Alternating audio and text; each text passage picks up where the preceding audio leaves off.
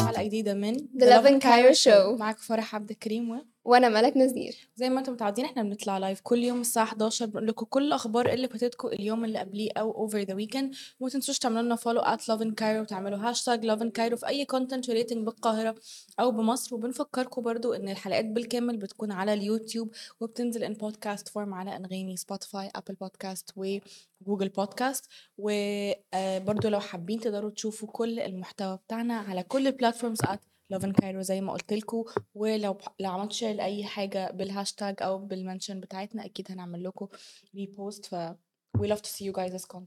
yes إزيك يا ملك؟ عاملة إيه؟ إزيك يا فرح؟ we're halfway through the week almost. وحاسه بإيه؟ آه، حاسة النهارده I feel energized actually. بجد؟ Yeah which is very rare في الشتاء. شكلك حلو. You look amazing. شكلك energized فعلا. آه، ال ال النوم في الشتاء والصحيان بيبقى صعب قوي في البرد ده النهارده برد قوي النهارده برد قوي فعلا. أنت شايفة. أنا مشتية آه، لابسة الفرو. بتاعي واخدة كل احتياطاتي. أيوه.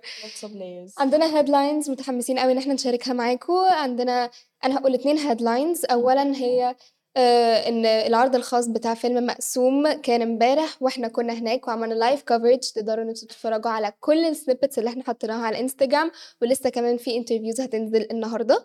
ده أول خبر. حلو قوي تاني خبر هو إنه آه بدأت نقابة الصحفيين إن هي تعمل الفعاليات بتاعة آه، التضامن مع الشعب الفلسطيني آه، في ذكرى مرور آه، 100 يوم على العدوان الصهيوني وهنديكم تفاصيل أكتر على اللي حصل في اليوم ده. آه، ومعانا two headlines تانيين. أول واحد فيهم هو إن القوات المصرية أحبطت محاولة تهريب مخدرات على الحدود المصرية الإسرائيلية. وهقول لكم تفاصيل الخبر. ومعانا كمان خبر تاني إنه العمارات اللي على طريق الدائري المحيطة بالمتحف المصري الكبير هيتم تجديدها. وهقول لكم التفاصيل وإيه السبب. أوكي. قولي لنا إيه أول حاجة معانا. بأول خبر معانا. وهو إنه فيلم مقسوم كان العرض الخاص بتاعه امبارح في إحدى سينمات آه، 6 أكتوبر. وكنا إحنا موجودين بنفسنا هناك وعملنا لكم live coverage على انستجرام وكمان في interviews هتنزل كمان شوية خلال اليوم. آه، فيلم مقسوم من بطولة ليلى علوي. فيلم مقسوم من بطولة ليلى علوي.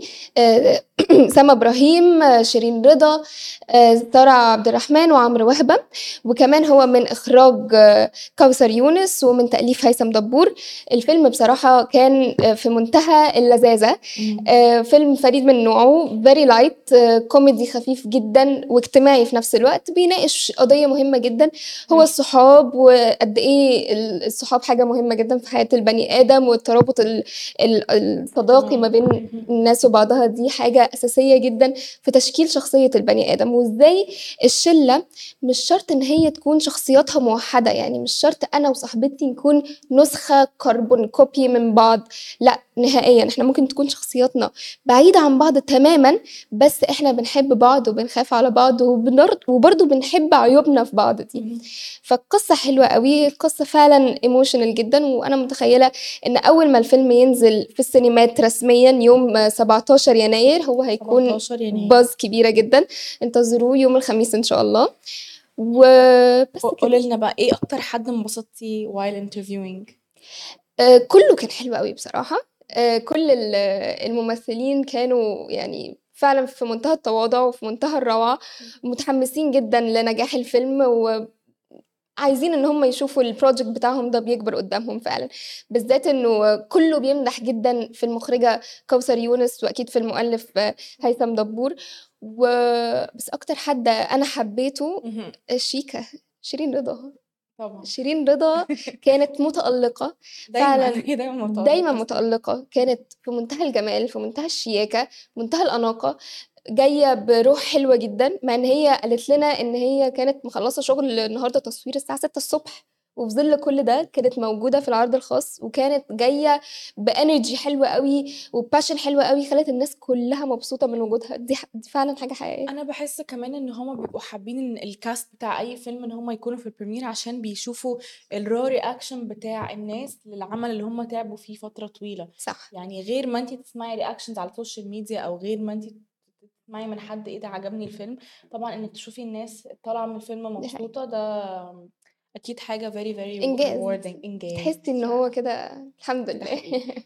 speaking of الإنجازات خلّينا ننتقل لتاني خبر معانا النهارده وهو زي ما قُلت لكم إنه آمم قرر محافظ الجيزة اللواء أحمد راشد إنه هو كان بياخد جولة في المحافظة عشان آآ يشوفوا إيه هي الأماكن اللي محتاجة ترميم أو تجديدات، وقرروا إن هُم كل العمارات أو العماير اللي على آآ الطريق الدائري المحيطة بالمتحف المصري الكبير واللي طبعًا دلوقتي بقى يعني landmark في المنطقة دي، صح طبعًا. آآ قرر إن هو بسبب آآ المتحف وبسبب إنه الحاجات دي كلّها هتبقى حواليه والمنطقة دي هتكون منطقة طبعًا سياحية، ولو أنتم مش عارفين برضه إن المتحف دلوقتي بيتم آآ يعني في إشغالات دلوقتي على إنه يكون في ممشى جنبه.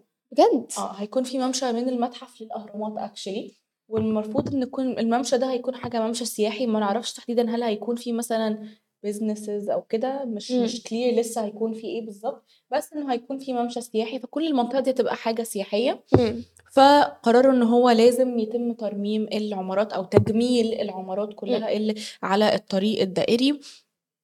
و آآ الج الجولة دي برضه آآ شملت مدخل طريق الفيوم واللي تم الانتهاء منه بنسبة 95% يعني هُم ال العماير اللي على طريق الفيوم تم ترميمها بنسبة 95% إمم. فهُم قرروا إن الخطوة الجاية إن هُم هيرمموا أو يجددوا العمارات، وللي بيتفرج طبعًا علينا مش على الإنستجرام للأسف ل على أي platform تاني تقدروا تشوفوا في الgraphics العمارات اللي إحنا بنتكلم عليها، في عمارات كتيرة آآ واجهتها طوب آمم حاجات مش مش architecturally pleasing فهُم قرروا إن هُم عايزين يجددوها عشان الحاجات دي برضه هتبقى في الطريق اللي بيوصّل إمم. ل م حاجة هتبقى مهمة جدًا في مصر أو already بقت مهمة جدًا في مصر، هو المتحف مش fully done بس دلوقتي هو بيستقبل زوّار عادي ود وكان لسه في برضه ال توت عنخ exhibition أيوه، رُحتيه؟ لأ ما رُحتش للأسف، أنا آآ على بس عايزة فكرة على فكرة جدًا. هُم عملوا extend للموضوع ده فلو أي حد interested إن هو يروح يتفرج أنا أنا نفسي أروح الصراحة وهاروح إن شاء الله قبل ما ي ما يخلص هنقول لكم تحديدًا برضه آمم هو extended لإمتى إحنا كنا نزّلنا لكم الخبر بس أنا أظن إن هو extended لتقريبًا آخر الشهر. أعتقد فعلًا، آه. بس أنا عندي سؤال يا فرح، هل الترميم ده عامل أي عُطل في الطريق؟ يعني المفروض إن إحنا نحذّر الناس من أي congestion جاية في الطريق؟ far خالص. مش هيأثّر على أي حاجة خالص لإن هُم آآ العماير اللي مُطلة على الطريق الدائري فما لوش أي. علاقة مش إن هُم يعني فاهمة، هو الطريق بيوصّل بحاجات فمش مش هيكون في hopefully إمم. إشغالات هتعطّل الطريق أو أي حاجة، وطبعًا لو عرفنا إن هيكون في أي طرق هتتقفل أو كده أكيد هنعرّفكم يعني. Speaking برضه of إنجازات مصر الفترة دي بتعمل إنجازات كتيرة جدًا إحنا مبسوطين وفخورين منها، آآ وأهمهم بالنسبة لي هي إن بدأت نقابة الصحفيين فعاليات التضامن مع الشعب الفلسطيني في ذكرى مرور 100 يوم على العدوان الصهيوني في غزة، ودي كانت خطوة حلوة جدًا آآ وتُحترم جدًا من نقابة الصحفيين، آآ وكان العنوان بتاع ال ال الproject ده هو 100 يوم إبادة العدوان حاكموا محي م 100 يوم إبادة أوقفوا العدوان حاكموا مجرمي الحرب. حاجة very emotional. آآ خطوة فعلًا تُحترم جدًا، تُشجّع جدًا، آآ حابة إن إحنا كلنا نشكرهم على الخطوة دي، وأكيد إحنا هننزّل لكم برضه post على إنستجرام فيها كل التفاصيل بتاعة ال ال ال ال ال ال الفعاليات اللي اتعملت، و في حاجة كمان مهمة جدًا إن ضاف النقيب خالد الب البشلي آآ وهو نقيب الصحفيين أكيد، إن النقابة المصرية بتحضّر ملف لترشيح الصحفي الفلسطيني وائل الدحدوح آآ لجائزة الشجاعة الدولية المقدمة من يونسكو، ودي حاجة برضه يعني عظيمة جدًا. يستاهلها طبعًا. آه بصراحة. خلّينا ننتقل لآخر خبر معانا النهارده، وهو برضه إنجاز تاني إنه آآ إمبارح آآ تقريبًا حوالي الفجر أو فجر النهارده يعني آآ أفشلت القوات المصرية محاولة لتهريب مخدرات على الحدود المصرية الإسرائيلية، إمم. جنوب معبر العُجة و وده بحسب مصدر أمني مؤكد، وللأسف ما فيش لسه تفاصيل كتيرة أوي، بس هو طبعًا إنجاز كبير إن إحنا قدرنا نوقّف كانت عملية كبيرة جدًا، والبيانات بتقول إن حوالي آمم 20 شخص بما فيهم آآ بما فيهم كانوا بعض منهم مسلحين.